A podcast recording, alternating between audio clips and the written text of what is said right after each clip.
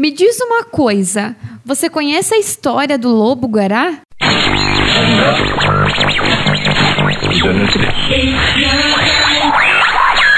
Aqui na RDX. Rádio História. Conhecer o passado. Para entender o presente.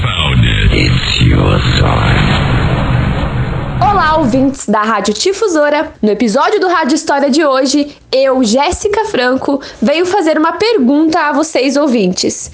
E aí, quem tem medo do lobo mal? Ou melhor, do lobo guará? Ficou curioso para saber o tema do programa de hoje? Então senta que lá vem história. Quem tem medo do lobo mal? Lobo mal, lobo mal. Quem tem medo do lobo mal? E a história que eu vou contar hoje me é muito cara. Ela começa lá nos idos dos anos 90.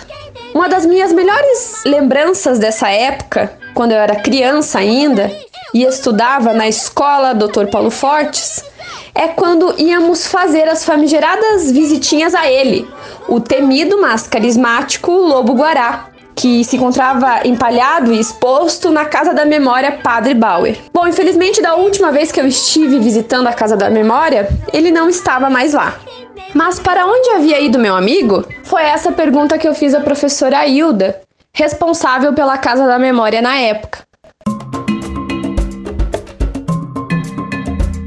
E a sua resposta foi que, devido ao seu estado de conservação já muito danificado pelo efeito do tempo e até mesmo do acondicionamento inadequado, quando ela mesmo começou a trabalhar por lá, aquela já não era mais a casa do nosso lobo guará. Mas afinal de contas, quem é o lobo guará? Bom, estudos genéticos revelam que a espécie do lobo-guará tem um ancestral único de 6 milhões de anos, a raposa das Falkland. Além disso, ele é parente próximo do nosso conhecido cachorro do mato e do cachorro vinagre, espécies selvagens de canídeos.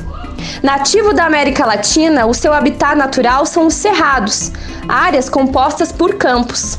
Mas atualmente, regiões da Mata Atlântica também viraram a sua casa, devido ao extenso desmatamento praticado principalmente nos cerrados para a expansão da indústria agrícola. Desse modo, o lobo-guará virou um símbolo no Brasil e na América Latina da luta para a preservação do cerrado e de sua fauna e flora.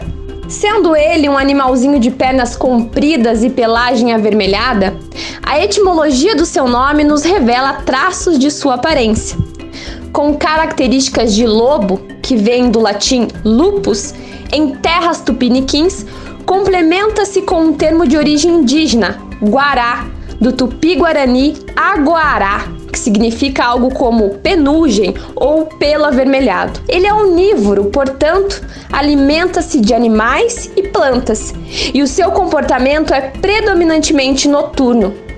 Ele é uma espécie que ainda não se encontra ameaçada de extinção, mas está beirando a. As principais causas da sua morte estão ligadas à já citada destruição de seu habitat natural, a caça e a atropelamentos, algo que provavelmente aconteceu com o nosso lobo guará, que chegou até a casa da memória de São Mateus.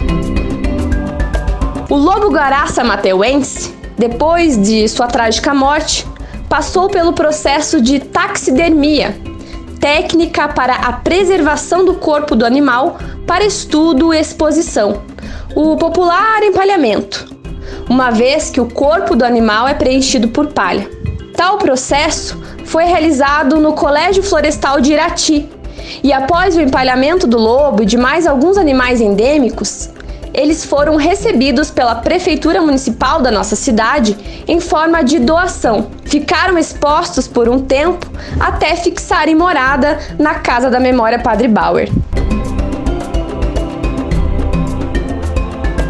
O lobo-guará, de forma geral, apresenta um comportamento inofensível e dócil. Lembro muito bem que o entusiasmo de visitar o lobo-guará vinha acompanhado do medo decorrente da imaginação de uma criança que cresceu ouvindo histórias da Chapeuzinho Vermelho e do Lobo Mal. Mas no fim das contas, quem tem medo mesmo do lobo mal? Ou melhor, do lobo guará? Bom, eu tinha. E depois dessa confissão, fico por aqui, me despeço de vocês, espero que vocês tenham gostado e até a próxima.